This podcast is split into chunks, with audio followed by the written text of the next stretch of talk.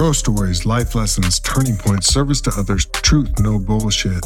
Adding value, no smoke and mirrors, being the pressure, third down and 10, win or learn, always the underdog with a chip on your shoulder. These are the things that I think about when I talk to this group. From Service Academy fleet leaders, NFL players, NASCAR drivers, tech gurus, private equity, small business, big business, to the entrepreneurs making the way of the future, winning at all costs with uncompromised integrity, paying the price of admission. Let's go. So today we're spotlighting a dream chaser uh, who's turning his vision into a reality. Today we got Chris Nurthen, aka SweetNur. Sweetener. How do you say it? Sweetener. Sweetener. Oh, Just so like, like, yeah, put some sweetener in your life, man. ah, Just Sweetener. Got it. What's the story behind Sweetener? How did that come about? Well, I, uh, my brother and I were the nerds in college in the, Na- in the Navy locker rooms, big nerd, and little nerd, and I played a lot of guitar in the locker room, and um, just kind of established, I guess, like sweet, sweet nerd, kind of like playing sweet music. I don't know, it just kind of became my, my, my nickname, and then I just let it become our, our whole brand. I just love to play on words for marketing, you know, Yeah, Gotcha. a little coffee, Cool. coffee. 2015 Navy grad, senior of 14, was a D lineman of 260 pounds. What are you weighing nowadays? Definitely 270, 270 actually. 270. Now- I'm probably 235. 235. Okay. Gotcha. From Philadelphia, Pennsylvania, now residing in Memphis, Tennessee. Um, was a surface warfare officer, and you still are in the reserves, right? But Mhm. now a senior songwriter. Check him out on YouTube, his page. Um, a food truck entrepreneur. Yeah, I saw your your food truck. It says home of the iron pie. What's an iron pie? An iron pie is like a gourmet pressed sandwich. Um, we take two pieces of bread and a flavorful concoction of either savory or sweet um, ingredients, and we press them between two pie irons are square irons over a fire. It's a, it's a camping tradition I used to do. I used to go camping up north in Wisconsin with my cousins, and we used to make them, and then uh, it kind of evolved over time. And my wife and I started a little farmers market stand with them, and then found a horse trailer. Took some CB friends of mine, and we converted it into a food trailer, and it was going to be our runway to uh, sustain for the family while we pursue music. Awesome. Well, cool. So doing that, and also mortgage lender, you know, helping veterans find find homes. Um, so getting into that, that's a good place to be, just to understand how that works, right? Sure. Um, but you know, singer songwriter on a mission. You're you're launching uh, this house show tour this October, so next month. That's right. and you're actively seeking some sponsors to to to get you going there. Um, you know, lots of resilience, creativity, faith, immersed in the fatherhood, full court press? So Sure. we'll, we'll get into your story, but before we do that, let's hit some memories. Nate Otto, 2015 lineman. Um, he remembers your musical prowess around the team. Uh, and school began at the prep school, like back at the prep school, you were doing it, um, and actually recorded the national anthem for Nat's graduation. We did do that. I totally You forgot. that? Yeah. Um, he was al- always destined to be the father of our class. That's what he said. He said we always said he was 22 going on 40, meaning the guy wrote uh, Josephine, uh, which is one, one of your songs, right? It's for your Yes, daughter. Uh, before you even knew your wife, Carrie. Yeah. Nate used to call me Clark Griswold, and I actually took that as a compliment. I was very honored. nice. Cool. Next one, Johnny O'Boyle, uh, Hey, wide receiver, 2013. Um, he said that you started dating your, his sister without his permission. what? Maybe. Um, we we might have had, had a date. She was a lovely woman. I didn't deserve her. Gotcha. Next one, Pablo Beltran was punter. Um, you had a blue acoustic guitar. But our baby blue was my my Fender because it's a blue Fender. And I'll show you. It's still sitting here. Gotcha. This guy right there. See it. But uh, We got another one from uh, Pablo. He said um, you had some rap battles with Aaron Davis. I did, and we won. I used to crush Aaron Davis in rap battles, and I hope Aaron hears this. Awesome. Mike Huff, uh, 2014 linebacker D line. He said, uh, "When I think of Chris, I think right away about the time a bunch of us threw um, a change of clothes in the car, headed to Philly for my brother's graduation party for my parents' house. You know, had had a bit of a, a party going on there, but you brought your guitar and ended up playing for the whole party. It sounds familiar. I mean, it sounds accurate. Yeah, bit of a theme there. Next one. Uh, really, the last two. These are a little bit longer. Is Ben Trebejo? Ben Tamburilla. Tamburilla. All right. 2016. 2016 lineman, offensive lineman. Um, I remember my freshman year when Chris played music, but not really to what extent. Um, I was checking Facebook one day, video popped up of Chris in Smoke Hall playing Ho Hey by the Lumineers. And a monster crowd was listening to him there at the Naval Academy. Um, he said he crushed it, had everyone stomping, clapping, and it was like a Wednesday night, uh, which is not like the easiest time or place to to draw an audience, but you did that. Uh, I remember being super impressed with the dude in the locker room, what he was doing. Um, he had brought this up to you uh, and you showed him like a ton of great music that you've been written, you've been writing over the years. Some of the songs that he still listens to, 18 and song about Kyle. I think we're close to him. He said at one point, Zac Brown band and Third Eye Blind were coming to play at, the, you know, at the Academy for the Brigade. And there was a contest. You could submit a video. If you won, you'd get to meet Zac Brown, hang out with them before the show. Uh, you needed some backup. So you asked him and a couple other guys uh, to come to Ricketts and play one of Zac's songs for the contest. Um, you quarterbacked the whole deal because you know kind of knew what you were doing, but y'all ended up winning. Yep. So that's pretty yeah. cool. We met Zac Brown and uh, got to hang out. Zac Brown at the time was doing a Zac Brown barbecue. We would do a eat and greet where you could hang out with him before the show and he'd do his own barbecue and and uh, he just would talk to us. And so the academy held that for everybody, and we sang the song "Natural Disaster." Me and a couple guys from the team, Natural Disasters, and the Zac Brown song. And uh, yeah, we got in, and I'll never forget what Zac Brown said because I was at the time thinking I'm going to pursue music.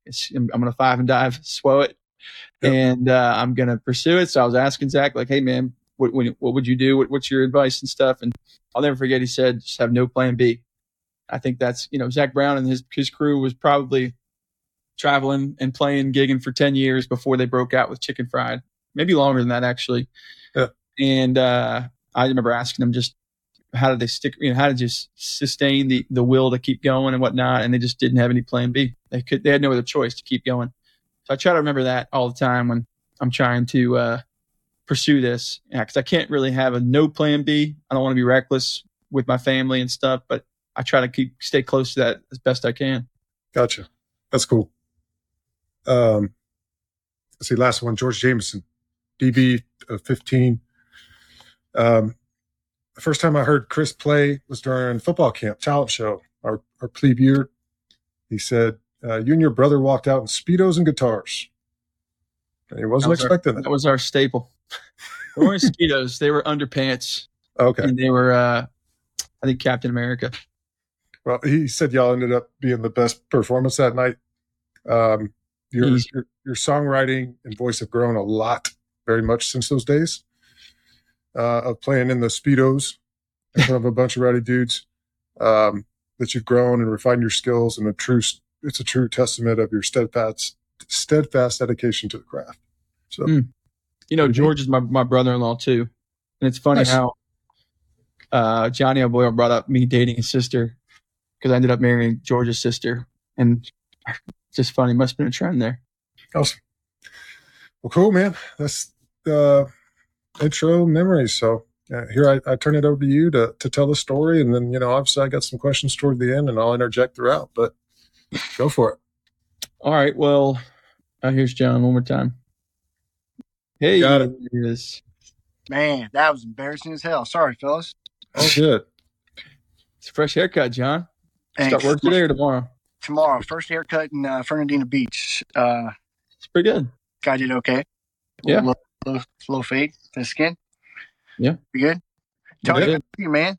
Yeah, good to see you too. We just got through intro memories, and we're just about to kick off story time. I've got I got a quick I got a quick memory that I'd like to that I'd like to uh, to add to the mix. That's okay. Go for it. So, uh, so Chris is aware of this one, but this is probably one of my one of my favorite. 'cause There's a lot of good. Uh, there's a lot of good family uh, Navy football memories uh, involving Chris. But uh, the 95 is eligible is one that's very popular in our family. That's what we refer to it as. 95 is eligible. Okay. And so, so to take the words from uh, from Jeff Lennar, another a great uh, Navy football, uh, or a great um, uh, price of admission podcast guest. Uh, Chris and I also uh, can claim that we practiced Navy football, um, as opposed to uh, to say we, we played. You know, I like to say I played it, but it's more I could just say we practiced.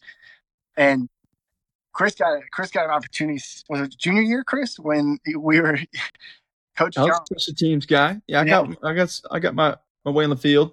Coach Johns worked in a uh, a trick play that involved Chris, and this was uh, and uh, so you know all the, all of it immediately the thoughts the possibilities go to your head as as just the glory possibilities of glory that that could be in the future, and so they call the play they call his number which was ninety five, and sure as shit it works, and it gets the first down. It's a huge play, and I'm watching I remember it was the one of the, it was uh I had already graduated, and I'm watching and I'm like, oh shit, they just ran a fake. Chris got the ball. Like this is the whole thing's just blowing my mind because like you know being a special teams guy, you're on the field just a couple plays a game. You're on punt team, you're only on the field a couple plays a game. So it's like, oh my gosh, not only did they run a fake, but Chris got the ball, and they get a first down, and there's a flag on the field, Mm.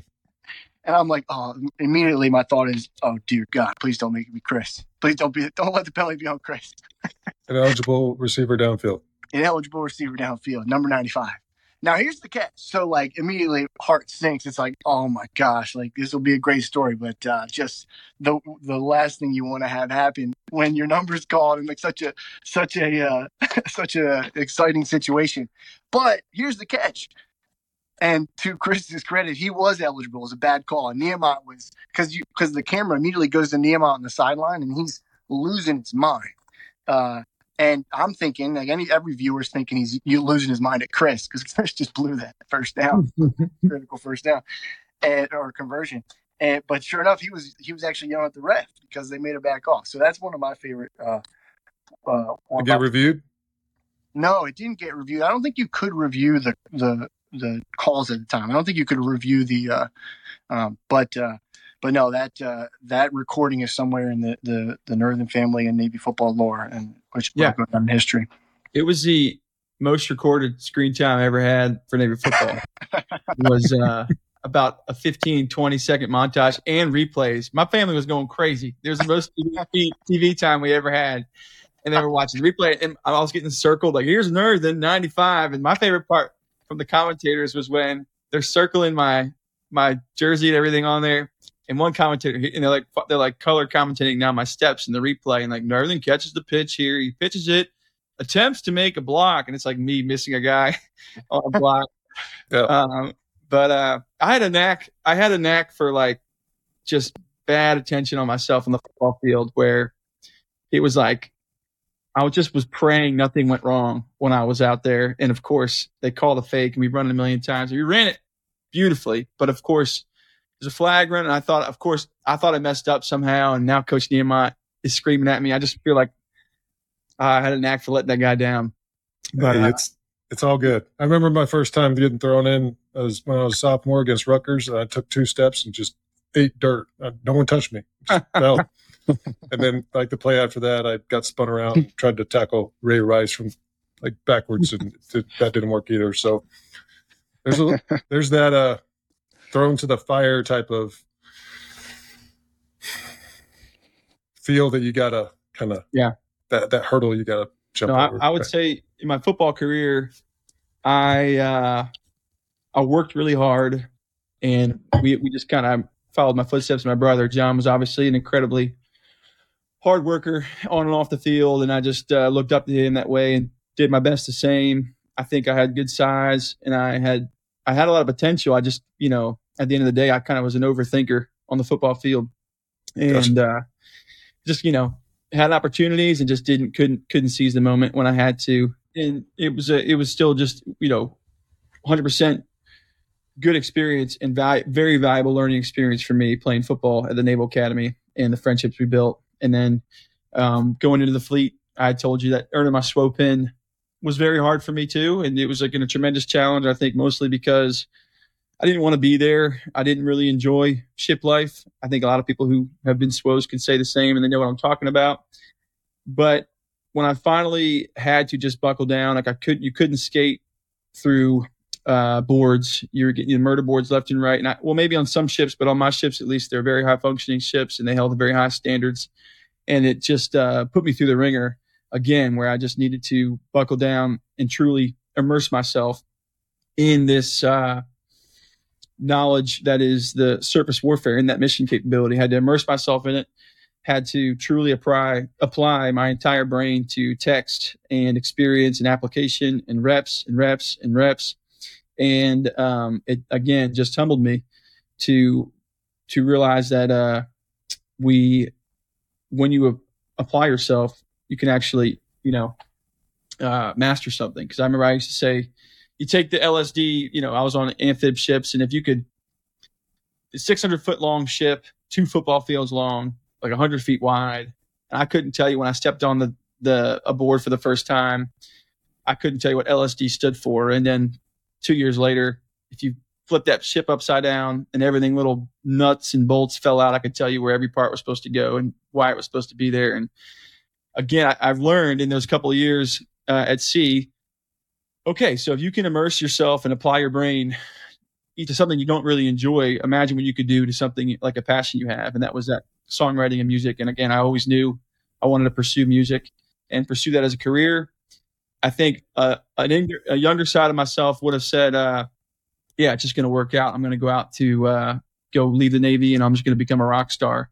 What the Navy taught me was, no, it doesn't work that way uh, you have to pay the price. And then I learned how to pay the price in the Navy. So I basically took a Navy surface warfare training plan and mimicked it to be a uh, music development plan where it was, was my, I hold a whole 52 weeks big Excel sheet where I just listed every aspect of uh, the music industry. And it was writing, co writing, performing, live sound, live gigging, re- recording, producing, um, networking, showcasing, you name it, building a band, all of those things. And I basically built a training plan over 52 weeks, and that was gonna be that was gonna be my first immersion into the music industry, and I was gonna apply the exact same principles I learned as a SWO and as a football player.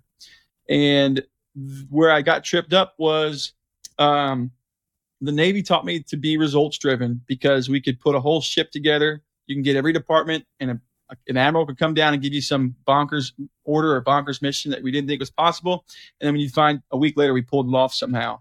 And I could just I was always watching a a, a table, you know, a discussion happen, a brief happen, a plan put to place, personnel put to the plan, tasks executed, mission accomplished. So I said, okay, cool. All I got to do that is for the music business. I'm going to put a plan together, put a team together, execute the tasks, and we're going to be huge. And um, this next phase of my life in the last like couple years in pursuing this music career has taught me to love process, not love the results or be results driven. Got to be process driven.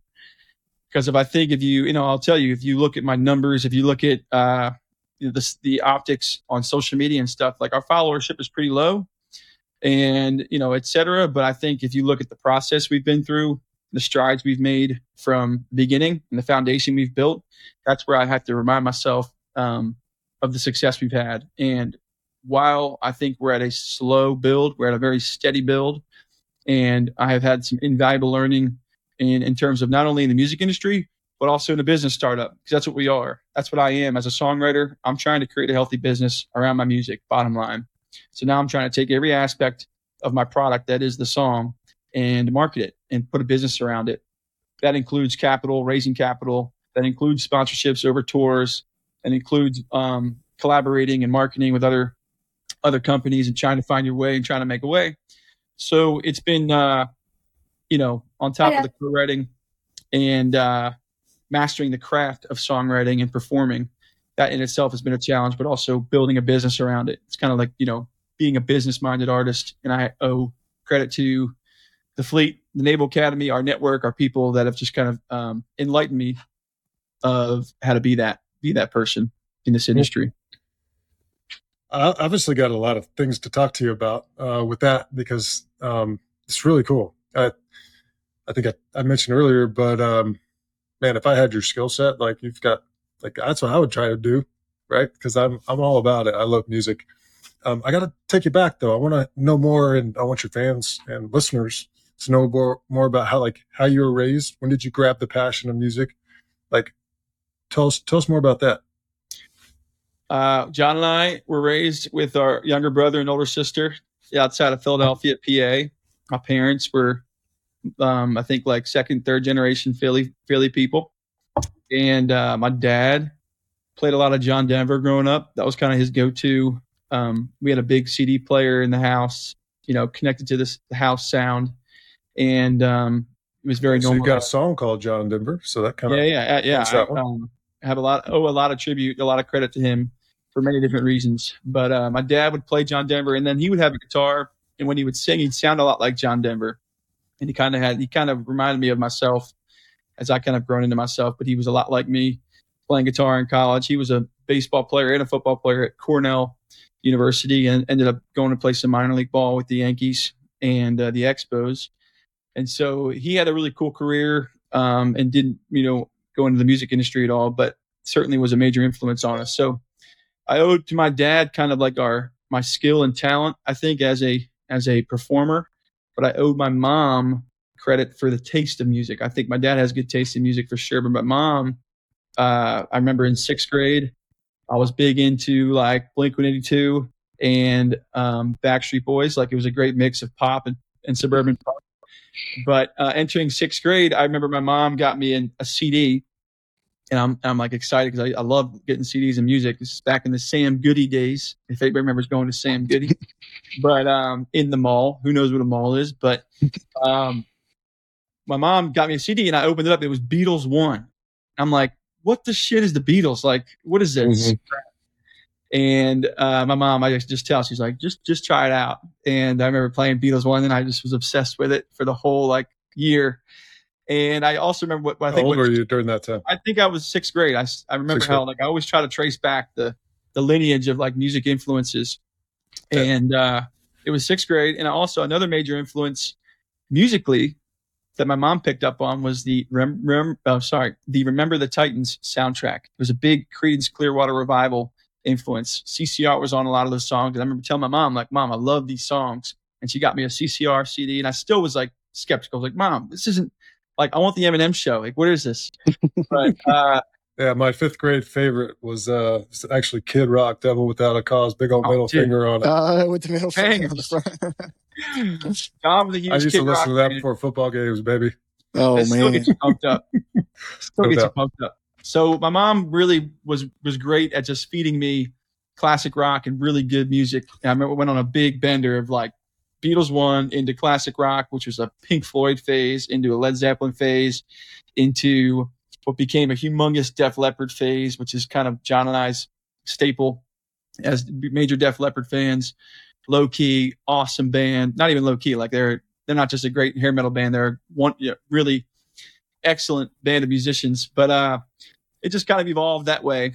And my brother and I used to play a lot of music. We'd have these living room shows in our in our families gatherings. We'd every once or twice a year we'd have a huge family gathering at our house, and it was just our most like uh, highly anticipated event of the year. And John and I and our younger brother Ben, and sometimes my sister Allie, we'd get together and prepare some songs to play for everybody. And um, sometimes it was really well received. Sometimes I think I was forcing everybody to listen to me play music, but it's all good. It was all, you know, uh, good for good fun. But Gotcha. So, John, you were a guitarist, or you play anything else? So, so I, I played uh, some acoustic guitar, and then I would sing along. But really, it was Okay. Chris and, and my youngest brother Ben, who uh, is the real musical talent in the family. Um, but it was kind of like a, it was a really cool everybody join in type feel. You know, like aunts, uncles, mom, dad, and then like my dad, my or Chris mentioned my dad singing John Denver. He was always kind of like the the finale or the closer. You know, Yeah. we we do like our covers and our renditions of whatever songs we wanted to, and everyone usually kind of sing along. And then we hand it over to dad to, to sing country roads and everyone, the, we like bring, he'd bring the house down. Everyone would be, you know, it'd be later in the evening. Most of the adults are, or uh, a few, few drinks to the, few, few sheets to the wind and, uh, just, just good family memories of, uh, just, you know, belting out some lyrics and That's stuff like that. Very similar memories myself of uh, all my uncles and my dad get together and family get together to do the exact same thing. Awesome. It's awesome. yeah, it was definitely uh, one of those movers and shakers of- in a, in a young man's life, right? Yep. I remember growing up watching like Selena, La Bamba, like those kind of stories are awesome. I just got done with um, Lil Baby. Uh, but it's, those are cool stories, like where they came from, where they became, Yeah. you know, like I just uh, also got done with uh, a recent Joe Rogan podcast with a guy named Oliver. Oliver Anthony. yeah. Yeah, you Yeah, know what I'm talking about. guy that just the blew up. Richmond Yeah. for north of Yeah. Richmond. That Yeah. guy. Yeah. There's- If you haven't listened to that, you should. There's actually uh, I had a fun memory out of that that I thought would be fun for you. Um, he was talking about you know the song or whatever. Um, you know, he actually recorded that song on an Android iPhone. It's crazy. Yeah. Android iPhone, not even in a studio.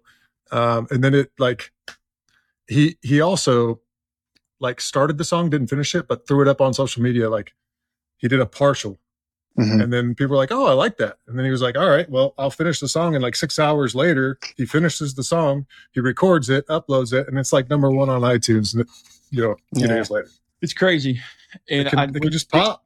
Yeah, I mean, I think um, uh, I'm like, it's it's it's uh, it's hopeful to watch stuff like that to see, you know, it makes you, it proves that you know anything is possible. That's kind of like the end of the day is like, yes, you can. I put a lot of heart and soul into really polishing everything before everybody sees it. I'm very like self conscious about, you know, putting everything out there. But if you've noticed in social media today, I mean, like people are more in tune with raw footage. Like TikTok is your greatest uh, example of that. Where like I just couldn't bring myself to like just play an acoustic. Like here's a song I wrote right now. I'd rather want. I'd rather wait until you saw like the finished product and everything. But like if you see today, like people are blowing up on just Mm. throwing throwing stuff out there. And he he luckily had a radio station in Appalachian Radio, I think, that's like located around him, and they filmed him doing that song. And So you know the story. Oh yeah, yeah, yeah. The, the right guy shared it, and it was totally natural. I don't believe in success for anybody being an accident, so I gave him all the. You know, it was.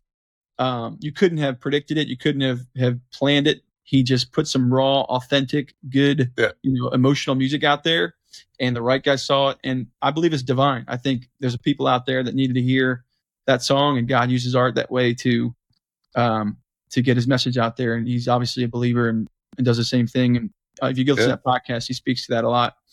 But I think Yeah. God used us all for that. Yeah. Zach- I'll- I'll- go ahead.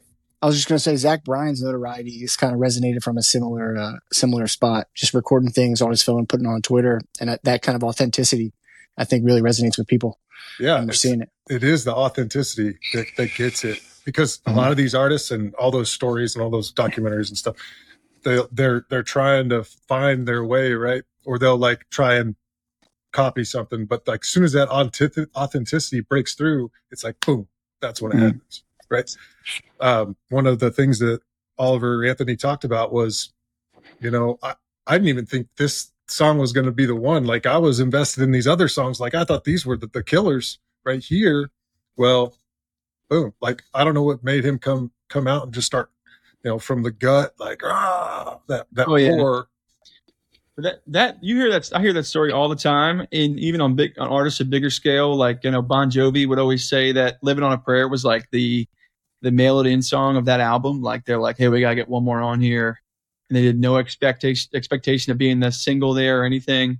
And "Living on a Prayer" obviously became humongous, but it usually works that way. Like you put, you know, if you overthink it and you you uh, you know overthink the craft, I think there's the natural flow of things. Def Leppard pour some sugar on me. I think they wrote that song in like five minutes.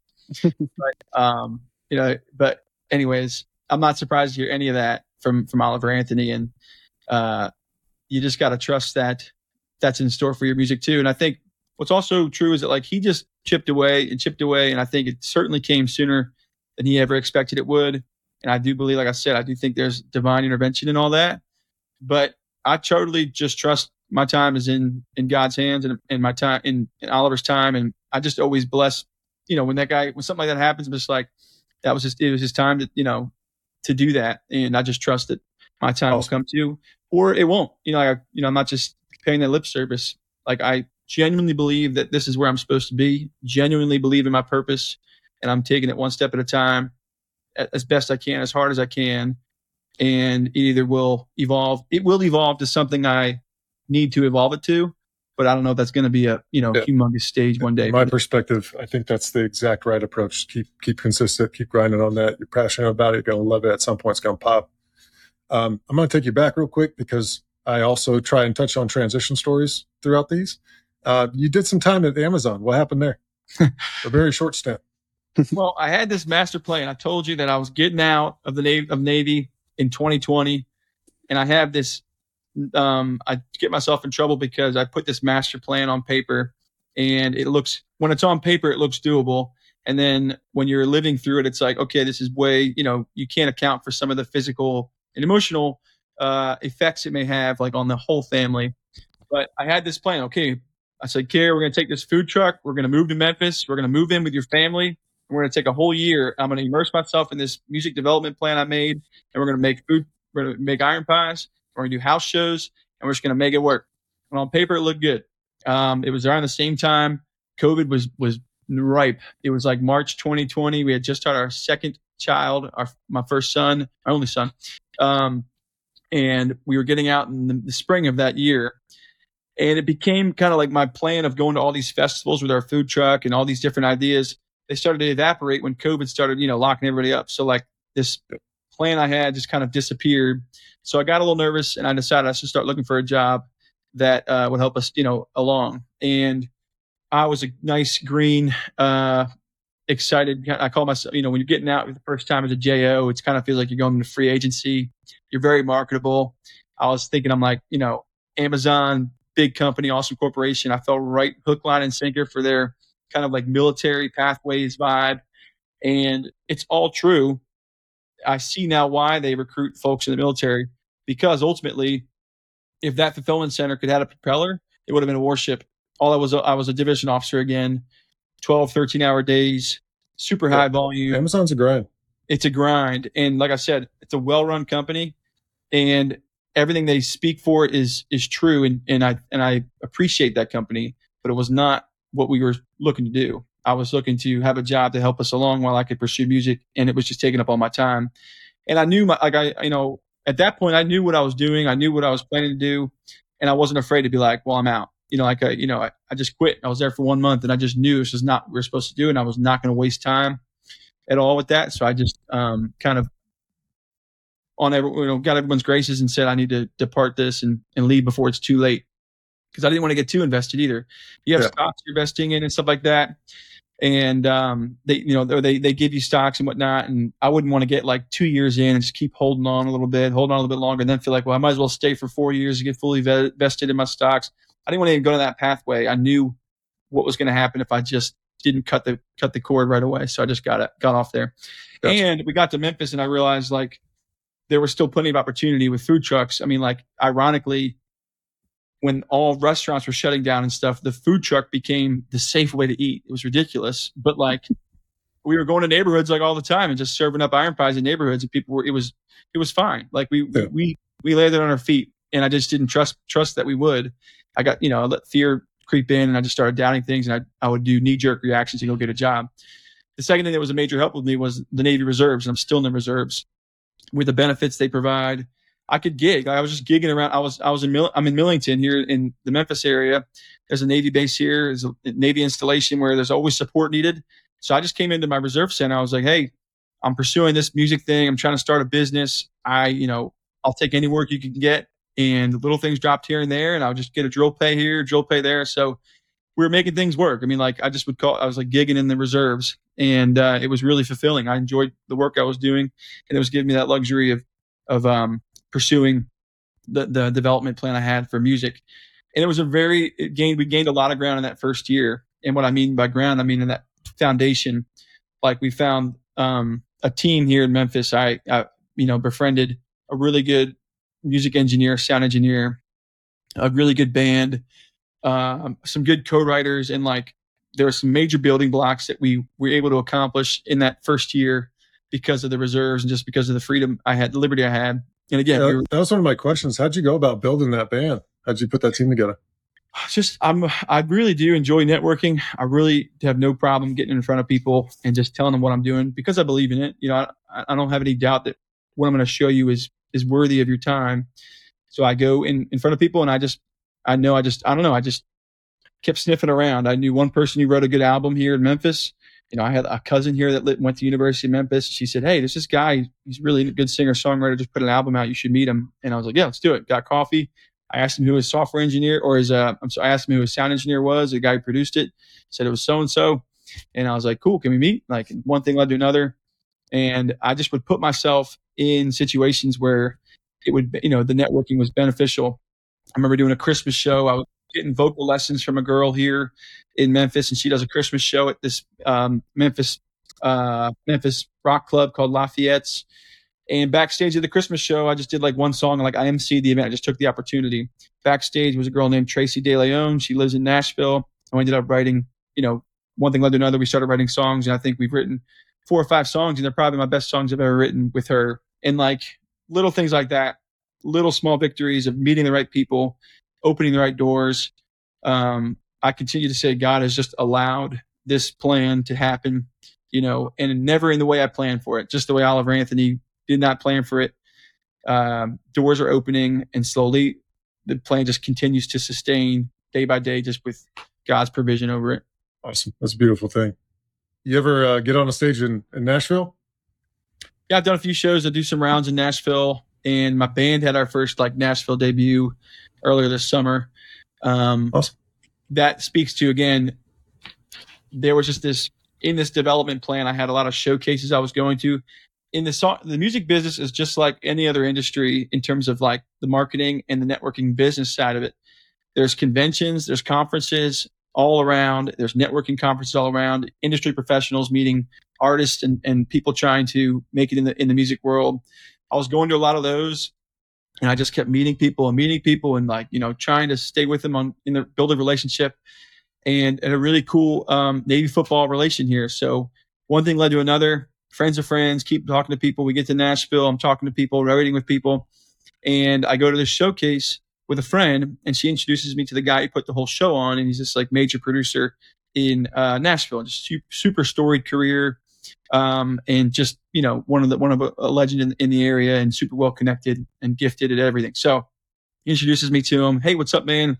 Uh, I just give him a quick background story. Went to the Naval Academy, and he says, "Oh, you went to the Naval Academy? Um, you know, my son played football with a guy who went to the Naval Academy, and at Brentwood Academy." And I'm like, "What's his name?" And his he was he played football with Amos Mason, who was a defensive lineman with me, and they were close friends. And then like it just the guard just went down for this guy, and he's like, "Hey, anything I do for you, let me know." I'm like, "Cool." So like we kept meeting, kept calling him up, and he kept answering his phone. Bottom line, this guy just kept kept taking my calls, kept taking my uh my calls. yes. And uh, one thing led to another. I finally said, like, listen, can you, you know, I'm trying to raise money here. Like I said, like, I'm here's my business plan. Here's my model for how I can think we can build a healthy business around my songs. Here's my three year plan. Here's my six month goals. Here's everything. I'm trying to raise capital right now. We're in like a seed stage. You know, um, granted, granted, we raised the capital. Uh, would you want to produce one of my EPs I want to put out? And he was like, yeah. And and one thing I think was really special is he looked at me. He's like, nobody's doing what you're doing here in Nashville. There's not an artist out there that is that is approaching it in the, with the business mentality you are. And he wasn't he wasn't the first person to tell me that, which has always been really um, reassuring to me. That like again, I'm behind in terms of a lot of artists out there. Like I joined this whole industry when I was 30 years old, and I've been writing all the time. And I think I was writing good songs and everything, but at the same time, like I just had 10 years behind some of the folks who moved to Nashville like out of high school. My edge was I had this mature approach to be doing this this this business and just being a slow and steady grind and um, trying to uh, take a business minded approach to it. Again, knowing that this is a game of will. Like if I just chip away at this and chip away at this, chip away at this. One, it's my passion. It's, I'm never gonna, you know, I'm not gonna lose sleep over trying to get better as a songwriter. But two, something will something will break. One small break, two small breaks, a bigger break, a bigger break. That's kind of like my mentality. It's the way it's been for the last, you know, two years, and um, I'm just continuing to do that. And it's we, like I said, God's continued to just allow it step by step. It's awesome. I asked the Nashville. I went to Nashville for the first time over the summer. It was like paradise. Yeah, One of, your, one of your songs called Paradise. That's actually the one on your your first EP that I liked the most. nice. Um, but yeah, it's like the Vegas of music. it is, and the only one I can think can compete is, is if you've been to Austin, Texas. Oh yeah, that's where I grew up. Austin claims that they're the live music capital of the, of the world, and um, There's just there's something different about Nashville, man. it's cool. It's no doubt. It's very, um, uh, you know, I purposely chose to come to Memphis because I wanted to be in a smaller market. It's kind of like if you're an actor and you move straight to LA or New York City, you know, I think it's a, um, small fish, big pond kind of vibe where I chose that we could, we could raise our family here in Memphis. We have a lot of family here. We're close enough to Nashville and I'll come to Nashville when Nashville calls me kind of thing. I'll just keep making my way in there. But yeah, certainly when I go there, there's a tremendous amount of talent. It's it's you know, it's the city. The city holds the the greatest songwriters in the world live in Nashville. You know, it's just kind of like the you know, and so I'm all over the place now. But one thing um, I'm trying to always smartly find a way to continue this. Trying to smartly find a way to, to continue to develop the plan and looking back, you know, reflect on each year and see what was missing. How can we do better? And one thing is ultimately I need to eliminate this master I'm serving at, you know, the job. I need to eliminate, you know, the ultimate, the, the money, ma- the what provides for our family. You know, at the time right now, it's, you know, Navy, Navy work, reserves work, uh, mortgage lending. Those things help keep the lights on for our family, but obviously they take, you know, I earn that money. It takes my time away. It costs me time. And one way we're going to shift this year is we're going to get off these Navy orders and I'm attending Belmont to get a degree in music business. And I can do that obviously through the Navy and get a stipend for it. So it allows us to get some income and allows me to work uh, in the field I need to be working in. At least the, the day job technically is school and it's at least at the craft I want to be trying to develop anyways. So we're going to continue mortgage lending. Um, and I, I do love that. And I want to continue to do that for the rest of my life. And I think we've identified that we can do something like mortgage rent lending and real estate and music together. I think Yes. they both allow they kind of work well together, uh, especially my audience. And I can always uh, work off the, each as a mortgage lender and, and specialize in the VA loans and, and being an expert there. And then as a songwriter, uh, I just think you know, in a weird way they can work well together. I got to take you back one more time. The Taylor acoustic guitar. Why the Taylor? Why did you Well, choose that one? actually, I actually uh, thought I would love the Gibson J45, and it's kind of like known as the workhorse, the thoroughbred of of acoustic. You you know, you have Martin guitars, and they have like their their niche of style of play. You have Taylors, and they have a style of play, and the Gibson is known as like kind of being that hybrid that you can play live with a band. It like holds its own it, with a with a band. So I was like, that's the guitar I want. I had a lot of people I looked up to that played the Gibson, and it is a great guitar, has a great sound but frankly, it just didn't feel well in my hands. And so I messed around with a Taylor, snagged it for a show, uh, and just kind of like, you know, I love the sound of it. I love the way it, it felt, and I just kept playing it. So I'll probably be trading my Gibson in for another Taylor uh, here soon. But I just, I just, uh, I don't think I'm, I know how to play that Gibson. Bottom line, I don't think I'm giving it justice. Gotcha. Um, I had one that you know said, "Hey, what drew you to music?" I think you talked about that already, so I'm gonna skip on to genre. What would you call your genre for people that have never listened to you? What do you play?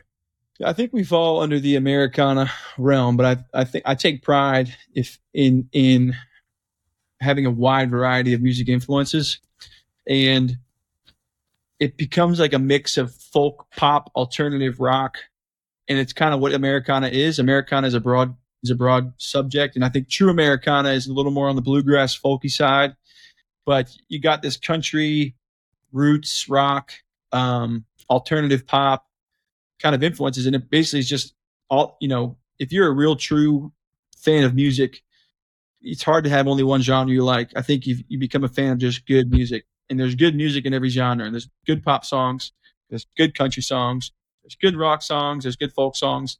And I like like thanks to my mom and my dad and just their influences over the over time, I've built a very eclectic catalog of music influences in my head. Awesome. Yeah, when I went through, yeah. I went through your catalog and I listened to most of them, if not all of them, and I heard a mix of those, and I'll get to those when I go over some of that. Uh, so yeah, we have a lot more music coming out that we're recording, and you'll see again. It's just it, it goes all over the spectrum in terms of genre, and I've been told by music professionals, and industry professionals, that I need to not do that, and I kind of need to find what my sound is. But it doesn't found it's not in my gut to do that. I just one it hasn't naturally came. I believe I believe when that sound will come, you know, I think getting in the nitty gritty of kind of what distinguishes you as an artist. For me, I think it's my voice and the way I play the acoustic guitar and my phrasing, the way I vocally phrase lyrics and stuff. So I think I, that's a good thing because I can put that into all different types of genres. And I usually fall under the acoustic vibe. I think I fit best there. But I'm only naturally letting that that sound evolve. Otherwise, I'm just going to keep playing. I'm going to make you know, the best songs I've written are the ones that just say, hey, this sounds like a Third Eye Blind song. I'm going to go tap into their library and kind of draw influence from that. This sounds like a Lumineers song. I'm going to go for it. And I just go for what the sound comes and, and um, I'm hoping, I'm hoping that I'll be uh, admired for that at some point. That my fan base will like that. There's a broad variety um, to, and vibe that you can you can tap into in all my catalog. Gotcha. I was going to ask what what sets you apart uh, yeah. What do you think? What's your special sauce? I think it's my song. I think my messaging, and I think uh, and the way I write my song. I think I tap into a a just a little bit deeper vibe of um, writing where we we touch on family, we touch on the struggles of life, we touch on what real love looks like, sacrifice, commitment to each other, and the joy that is in the struggle of, of really committing uh, yourself to responsibility and, and just growing up in adulthood, all that kind of stuff. I think we tap into that like other people do, but I do think we address it in a profound way. I think the way I write my songs is the way I think, and I I I think um, we just hit places that haven't been hit before in, in writing, and yes. um, I could speak a little more to that. Where like you have to have a well-rounded song. I mean, like to to to distinguish yourself from everybody else and all the noise out there, you can't just have a really good voice. You can't just play really guitar, really good guitar. You can't just have really good lyrics. A well-crafted song is well-rounded. You got to have a nice hook, a nice melody that gets your attention. You got to have the lyrics got to be saying what everybody has said all the time, but just in a unique way.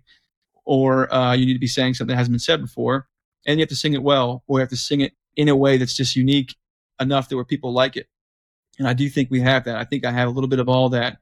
There's a blend of uh, good songwriting, good melody, catchy hooks, but also messaging that hasn't really been talked about and sometimes talked about, you know, but just in my unique way. And I think the way I want you to listen as to a song, if you hear me for the first time, I want you to say what what is a good sign of like a good song is that they really like it, obviously, and they try to put their finger on who it sounds like, but they can't.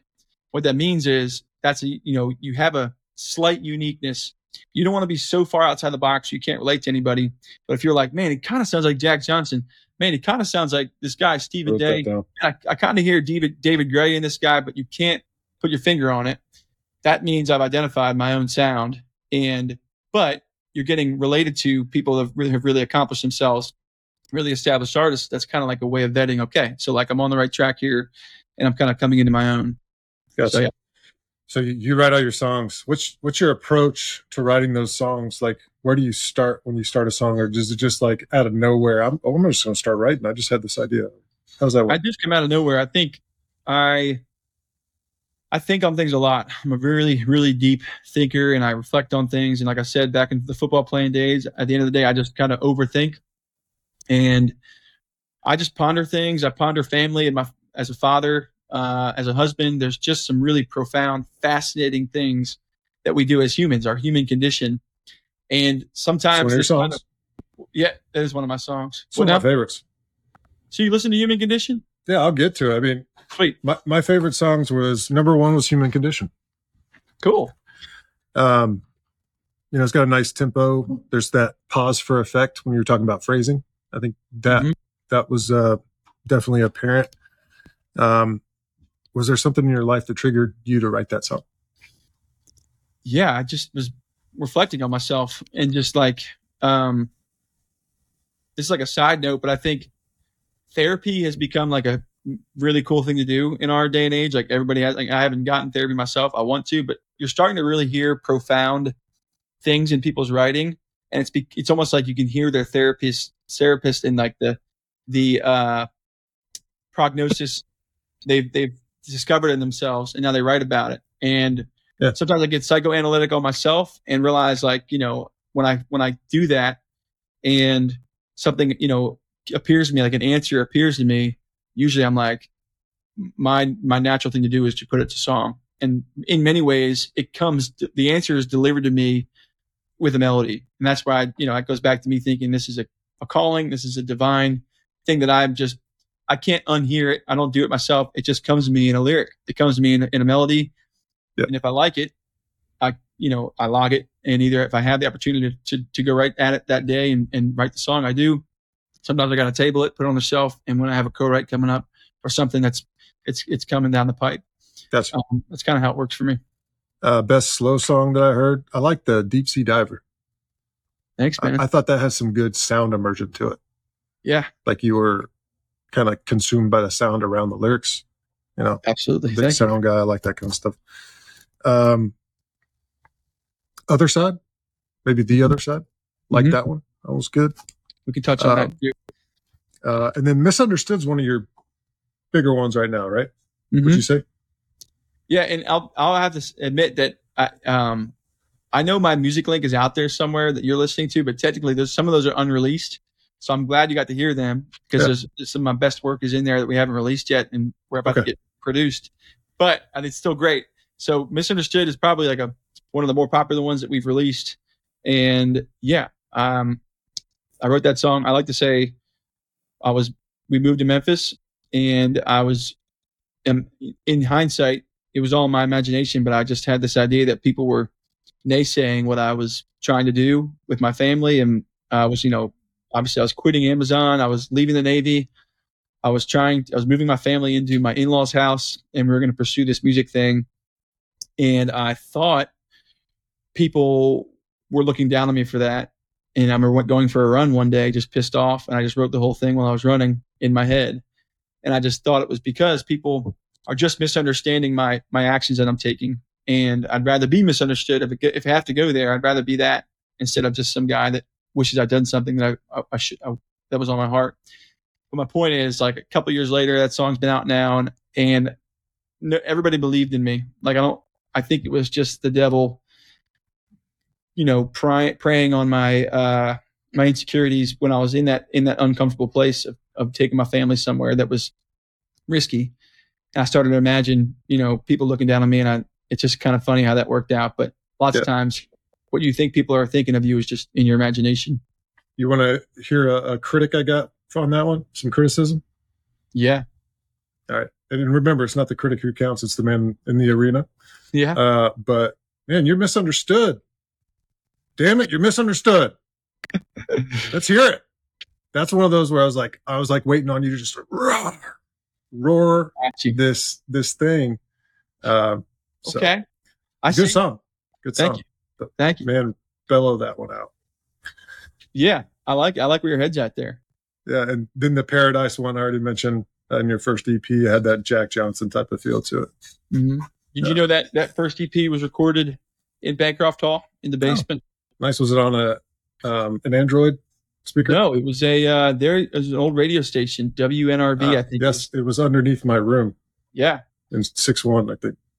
Um, and so I happened to be company mates with like a guy named Nate Brown, and you should go. Anybody listening should go check out Nate Brown. He's like gigantic now. With him and his brother are like YouTube sensations. But um, Nate produced. You know, he was a company mate of mine, and we started writing some songs, and he just was incredibly gracious with his time and we we knocked out four of these things in the basement of Bancroft Hall with like a crappy guitar and a out of tune drum set, and it just shows you Nate Brown's got some skills on the uh, Nice. in the recording studio. Yeah. 70% now. Doesn't have to be 100%. Get it out there, right? Yes, Cool. So, that. what's your favorite song? I told you mine. man, they're my babies. So I mean, they're like my they're like my kids. You got to so pick one. how to pick one. My favorite song, um, my favorite song released out and about right now. Hmm. All right. Let's open it to two. All right. I'd say my favorite song is I love Don't Give Up the Ship and I love I mean I love them all. I, I really can't pick it's like picking it's like saying pick your favorite kid. I have they all mean a lot to me and I and I can it's a bad answer, but like Baydale is a jam and it's got a lot of just awesome memories to it. John was talking about playing music together as a family. We wrote that song for my Aunt Pay, and a lot of football players know Aunt Pay stayed at Aunt Pay's house off of Baydale's exit eh, on 50. And um, she died of cancer a few years back, and we all were in her living room at, after her funeral. And I had the guitar, and just was very normal of us to be jamming. And I wrote that song right there with everybody in the room. And it's just been a great jam. It's just a fun sing along song. Everybody can sing to it. It gets a lot of great. Uh, a lot, it's a popular song as well Such your And- anthem. yeah, I think it, I don't know. And then John Denver again, like we, I wrote that song when snowboarding in Breckenridge. I love to snowboard, and I just always think of John Denver for obvious reasons when we're out in the Rocky Mountains. And then he has a major influence on me growing up. You know, it's a major tribute to my dad. It's a major tribute to John Denver and his writing, and being out in the wilderness. You know, it's I can speak in depths of all these songs and why they're just great to me. So it's hard to pick my favorite. Josephine has a cool story. I wrote it uh, in college, obviously in calculus class before, like Pablo or like Nate said, before I even knew I'd have a daughter. What's cool about that song is the first the first lyric to the song is, uh, "I think I'll name you Josephine, Elisa after my mother. I see you dancing full of joy, playing with your brother." And not only did we have a girl, our first child, and we named her Josephine, but our next kid was a boy, and you know that lyric is truly prophetic in a way, like it's come to life. You know, they The stars aligned. the stars aligned and I don't know. I just um, it's hard to pick my favorite. I thought I do have some really ones that I'm excited about that you've gotten to hear. That I don't know if anybody else. I mean, if you dig around, like you, you know, obviously if you do the right digging, you can get to the link that's got this music on there. But um, there's some really good ones I'm excited about. Deep Sea Diver means a lot to me, and uh, Tofu is a jam that I can't wait for people to hear. Yeah, that one's pretty good too. Human Condition, they're all good songs. It just gets better and better. Yeah, I like the I like just learning about the human human experience. And I think the human condition captures a lot of that. So Mhm. it's cool. And, and that song, I mean, like we haven't even written the second verse to that song. If you notice, I just repeated verse one to verse two because I'm still trying to decide how am I going to, where am I going to take it? Uh, because it's a profound, you know, to think about the human condition. But I remember hearing that somebody, somebody, I don't know what I was listening to, some podcast, but somebody identified, you know, the human condition. And I just, it hit me like a ton of bricks. Like, oh man, that is such a cool concept. And it's like you dealt with this. It's really like the acts of the flesh is what it is, and we're we're born with corrupted with sin, and and we just have this condition that you know we can't get out of our own way sometimes, and um, it's just a fascinating thing. So Cool. Well, what's uh so what's your in between song type of entertainment style from a like swagger standpoint when you, you sing a song and you're trying to entertain the crowd like what do you cover do song or, or like one of my what do you mean? so like say you're on stage or you're doing a show Okay. you do a song you close it out and there's like this pause in between songs like how do you work the crowd like or like how do you do you just jump right into the next song or like I- you know, it truly is an art. Performing, like I was Yeah. going back to my my training development plan for music. Performing is one of those things you have to work at, and um, I do think I have some natural skill there. I love talking to an audience. I love to perform, so it's not very hard for me to to talk between songs, and because there's so much stories behind each song, it's really easy just to kind of tell the story. But to your point, there is a craft to how you flow a set, a live set. And lots of times I pick and choose um, what songs just go right into the next song. I think there's a there's kind of a um, it's kind of a nod to music entertainers that they that they just kind of open up their set with like two or three songs and then they start talking. You don't want to be Yep. talking too much on the stage. You really want your work to speak for itself. So I had to learn that.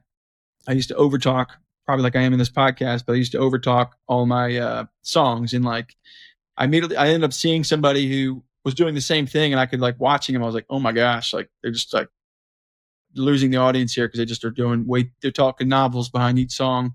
Yeah. So I've gotten better just kind of like letting the song speak for itself and then kind of pick and choosing when to talk and and One you have to the- just trust. Yeah, go ahead. I was just going to say another documentary I recently watched was around Post Malone. And I've never like I've never been a huge Post Malone fan. Like I like some of his stuff. Um, but after watching, I was like, man, this this guy is dedicated to his craft and has been doing it forever. And dude can play a guitar like crazy. They all just make it look really easy. Like Yeah. that's yeah, go ahead. I was just gonna but his uh his uh showmanship um definitely I think gives him an edge. Yeah. You know? I I think uh, crazy, but pop pop is very deceptive when in terms of like uh folks who who really t- you know are kind of snobby in the lyrics and stuff like that they kind of dis they they may discount pop music. And i get that uh but i've certainly learned through this um this development how much respect any performing artist has. And when you're post malone like he's just not there by accident. There's you know none of those guys make it there by accident. They are as good you know like they might be kind of playing simple ideas but they're doing it really well. It's kind of like watching really funny movies. I remember hearing like will ferrell somebody saying once it's um, you have to be really smart to make dumb comedy or something like that where like you can't just they make it look so easy but it's actually really intense it's really hard and it's a really planned and poised script they're writing and it's same for all sorts of music. So i just Yeah. yeah i'm not surprised at all you're impressed by post malone. Selling tickets. Um, well, cool, man. That's that's all the questions I had. You need some sponsors, i do right? So tell us more about like what's the need for you. Well, we're we're taking this show on the road. We do our house show, so we have a food trailer that my wife and I made and built, and we uh, we go into people's homes and we put on concerts and we serve the food. This is me trying to differentiate myself from other going to play at a bar, a pub, a coffee house, trying to go on the road and playing for like 10 people. I I thought I could get myself a captive audience I can give them a very special, unique experience. You really get full, you know, exposure to who I am. Carrie, my wife, is right there with me, making the iron pie, serving them up.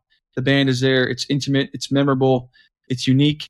And this is kind of my way of cost effectively marketing the music. And we've done a ton of them here in Memphis and have gotten a great response. And so the other like major um, importance to developing your artist following and your artist journey is you got to get on the road you've got to uh, get out and about and be playing and playing and playing. And it's very hard to do that when I'm trying to do it with a family. So we're just trying to do it smartly. And so we pick, we're picking cities uh, that we can do, you know, weekend warrior type touring where we just each weekend we pick different cities to go to, and we're just trying to do it uh, with our family and doing it with our house show and giving our giving our whole experience that we like to do. Again, to do the same thing we've done in Memphis and to pay for all that, yeah, we're looking for business sponsorships to kind of um, use it as an advertising platform to uh, in those cities. If you have a local audience in Virginia Beach, in Annapolis, in Philly, um, if my audience is a lot of obviously veteran type, young adult, all the way to middle aged adults. You know, we, we have a broad range of, of, of folks, a lot of homeowners, a lot of family oriented people, um, and I think uh, wholesome type audience and I do think it'd be really beneficial if you're a local business in that area to to jump on and support something like what we're doing. I think our cause is real, and um, I like to think what we're what we're, our purpose is good, and um, we could talk about you know what the business sponsorship would entail. But I you know would love someone to take the opportunity to help us fund this tour and pay for the crew and, and pay for our, our our trips. Gotcha. So like if I'm a sponsor and you know I commit something, um, but I get like a sticker on the on the food Yes, truck. we'll have we'll have uh, posters, digital posters, and physical posters we're printing and posting up in each city and in each venue. Um, we'll do email marketing. We'll do all sorts of social media posting, and depending on your tier of sponsor, uh, you can be on all of those things. Um, and we also have song sponsorships. If you wanted to sponsor a song, we would verbally endorse you and give you a shout out during the introduction of that song, speaking to kind of work in the crowd. You could buy a song and we could present the song to the crowd uh, via Tony Neighbors thing. But um, yeah, it's it's kind of it. And we can, you know, if anybody is interested in listening listening here, uh, just you can have them reach out to me. I have a, a slick sheet they can see, and we could just talk at length of what they, you know, I'm open to any types of way we can help each other. Bottom line. Gotcha. Yeah, sponsors. This is you got to jump on this wagon. This guy's gonna make it big. He's got the dedication, focus, commitment, and uh, persistence. So um, definitely has a background to to see whatever it is he wants to do full and and throughout the the entire process. So, thanks. Um, if a sponsor wanted to assist to contribute, how would that sponsor go about doing that? Hit me up if if, if my contact information. I don't know what I can say on there, but I mean, uh, like I said, I have a uh, one pager that shows different tiers of sponsorship, and we would just exchange the brands they want displayed on the posters and on the banners. Like we'll have a banner at each show, and again, each tier gets their certain amount of real estate on the banner, and then we'll, we'll have throw your contact info into this podcast. Yeah, that'd be great. They reach out to me, and it would be much appreciated. Awesome. All right. Um, last question. What's your price of admission? My price of admission is drawing near to God, full submission. That's the bottom line. And it's taken me, it's taken me, uh, it's a daily grind of spiritual warfare. Some days I win, sometimes I lose. But more than ever in this very moment of our career right now, it's certainly been a, my will has been tested. And I know what's happening in this part of the story. It's getting harder. Um, it's taking longer than I expected, et cetera, et cetera. Um, responsibilities are weighing on me, you name it.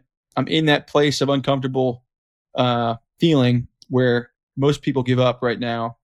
And it's just like perfect timing. Um, if you draw near to God, that's kind of the lesson I learned is he doesn't make it easy for you on purpose, or he does it on purpose. And he does it so you can draw near to him. He wants you to draw near to him and throw your burdens on on him. And I just have to remind myself day in and day out that's the price I need to pay is complete submission to his plan. And when I can be there in my mind, it's a very comfortable place, very peaceful place, and all is well. So I think, you know, that's definitely been what I've learned over the last 10 years. Beautiful thing. Awesome, dude. Well, uh, I'm sure Carrie's wrangling the little one right now. So Dinner, uh, dinner is on the table. I'm smelling it. I can't wait to eat it. Awesome. What are you having tonight? Chicken pockets. If anybody has ever come to Memphis, shout out, guys. Please call me. Anybody who lives here knows that our door's always open and we will take care of you. Anybody wants to go duck hunting in duck season, we'll take care of you, etc. But if you got Brotherhood fellows coming through here, I better get a phone call. Awesome. You ever played in Nashville? Let me know, especially um, you know, I got your website information now, so I'll try and stay up to date with that. But um, maybe we'll come down, take a look, and see what SweetNur has to show. So, well, cool. man, if you, if, if you want us to come to Kentucky, if you want to host a house show, we can bring we'll bring the show to you. Awesome. Give me a little bit of time. Yes, sir. I'll figure it out. All right, man. Um, take care. Appreciate your time tonight. Um, yeah. Good talk. Thanks, Tony. Thanks for having me, man. Awesome. This one's for the restless out at sea. On the night watch in the ocean, deep beneath. And this one's for the bold, their need for speed. Cutting through the clouds, diving down on the enemy. We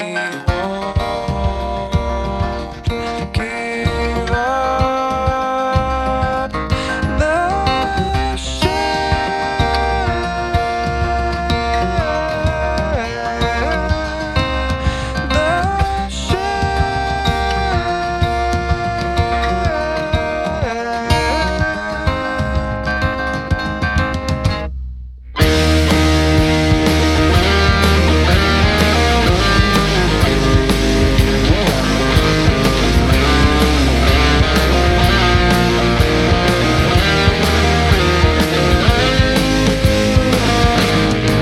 This one's for the zealous, clung to the creed,